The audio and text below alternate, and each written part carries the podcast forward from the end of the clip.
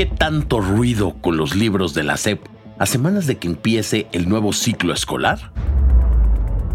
Soy Valentín Cataldo y vamos con N Diario, un producto de N Podcast.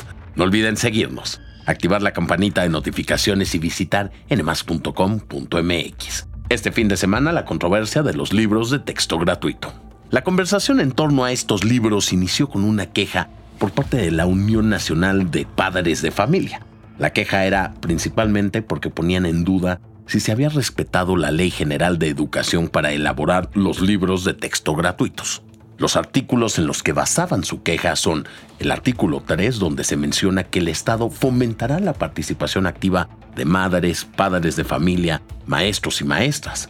Ellos dicen que no conocen el contenido de los libros ni los cambios a los planes de estudio, además de que no fueron notificados. Dicen que tampoco se cumplió con el artículo 28, donde se menciona que los libros tenían que ser publicados antes en el diario oficial de la Federación. Al momento 170 millones de ejemplares ya han sido elaborados e impresos. Esto derivó en una suspensión para frenar la impresión de los libros e incluso el 31 de julio un tribunal federal dio un plazo de 24 horas para que la SEP realizara las consultas correspondientes a la queja que interpuso la Unión Nacional de Padres, cosa que tampoco sucedió.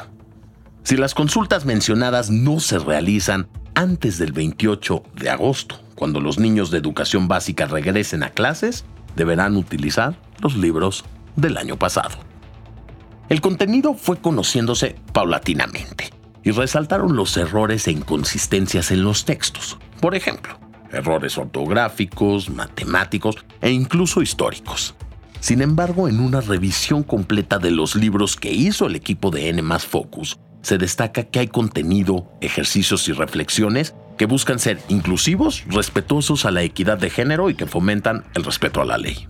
Ante todo esto, el presidente Andrés Manuel López Obrador anunció que a partir del próximo 8 de agosto se realizarán conferencias vespertinas en Palacio Nacional sobre el tema y defendió la realización y el contenido de los textos.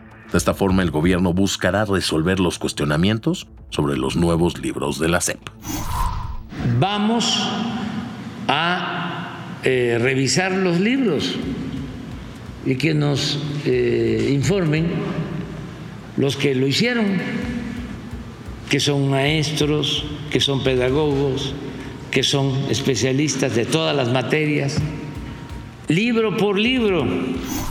Se prevé que especialistas y Leticia Ramírez, secretaria de Educación Pública, expongan cómo y por qué se escogieron los temas y diferentes contenidos para el nuevo ciclo escolar.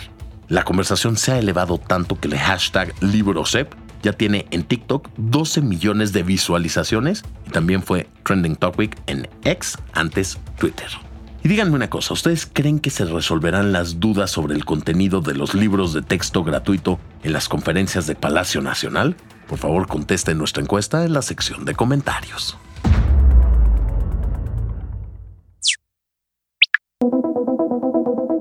Colombia enfrenta una nueva crisis política que involucra al presidente Gustavo Petro.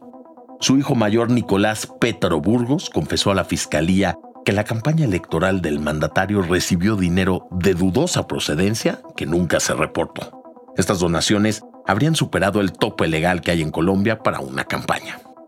Las nuevas declaraciones comunicadas por el fiscal Mario Burgos vienen después de que Nicolás Pétaro fue detenido el pasado sábado 29 de julio. Junto a él también fue detenida su exesposa Daisuris Vázquez. Ambos fueron acusados de lavado de activos. Además, él recibió un cargo por enriquecimiento ilícito y ella uno por violación de datos personales. Y Nicolás se vio obligado a renunciar como diputado. La colaboración del acusado que perjudica a su padre es para negociar que pueda llevar su proceso en prisión domiciliaria. El caso se destapó cuando la exnuera del presidente dio una entrevista donde habló abiertamente sobre las acciones de su ex esposo. Se echó a sí misma y a su ex marido la soga al cuello. Ahora la fiscalía acusa a Nicolás Petro de recibir dinero de un ex narcotraficante y del hijo de un empresario. En teoría, estos hombres pagaron donaciones a la campaña de Gustavo Petro pero Nicolás se habría quedado con una buena parte para su beneficio. El presidente ha dicho que le duele que su hijo pase por un proceso penal, pero que no intervendrá. durante un acto público le mandó un mensaje justo a él, a Nicolás. Mi hijo ya verá. Lo único que le puedo recomendar es, desde la dignidad, la verdad. No arrodillarse al verdugo jamás.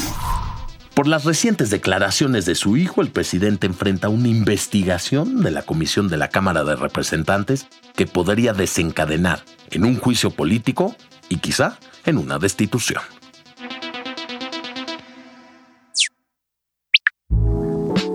Y bueno, antes de irnos, quiero recordarles que este es el último fin de semana en el que se proyectarán de forma gratuita las películas dirigidas por el cineasta español Luis Buñuel.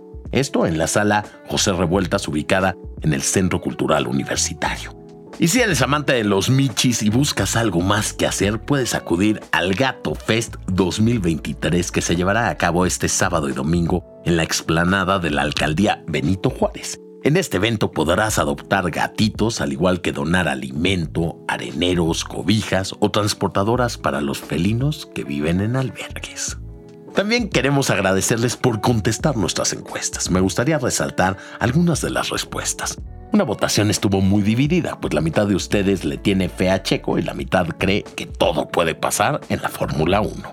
Y algo que nos sorprendió es que la mayoría de ustedes cree que los castigos hacia las mujeres en Irán no están justificados por la religión. Y bueno, en la encuesta en la que les preguntamos que a qué habría que tenerle más miedo si a los gusanos descongelados, al calor o a los ovnis, Carla nos contestó que a lo que hay que tenerle miedo es a nuestra especie. Y gracias a Ruth y a Zapador que les ha gustado el contenido de este podcast. En fin, gracias a todos por escucharnos y darnos retroalimentación. Nos encanta leerlos y ver qué piensan y opinan. Esto fue todo por hoy. Espero que tengan un gran fin de semana y no olviden seguirnos, activar la campanita de notificaciones y visitar nmas.com.mx. Nos escuchamos en el próximo episodio de NMAS Diario, un producto de NMAS Podcast.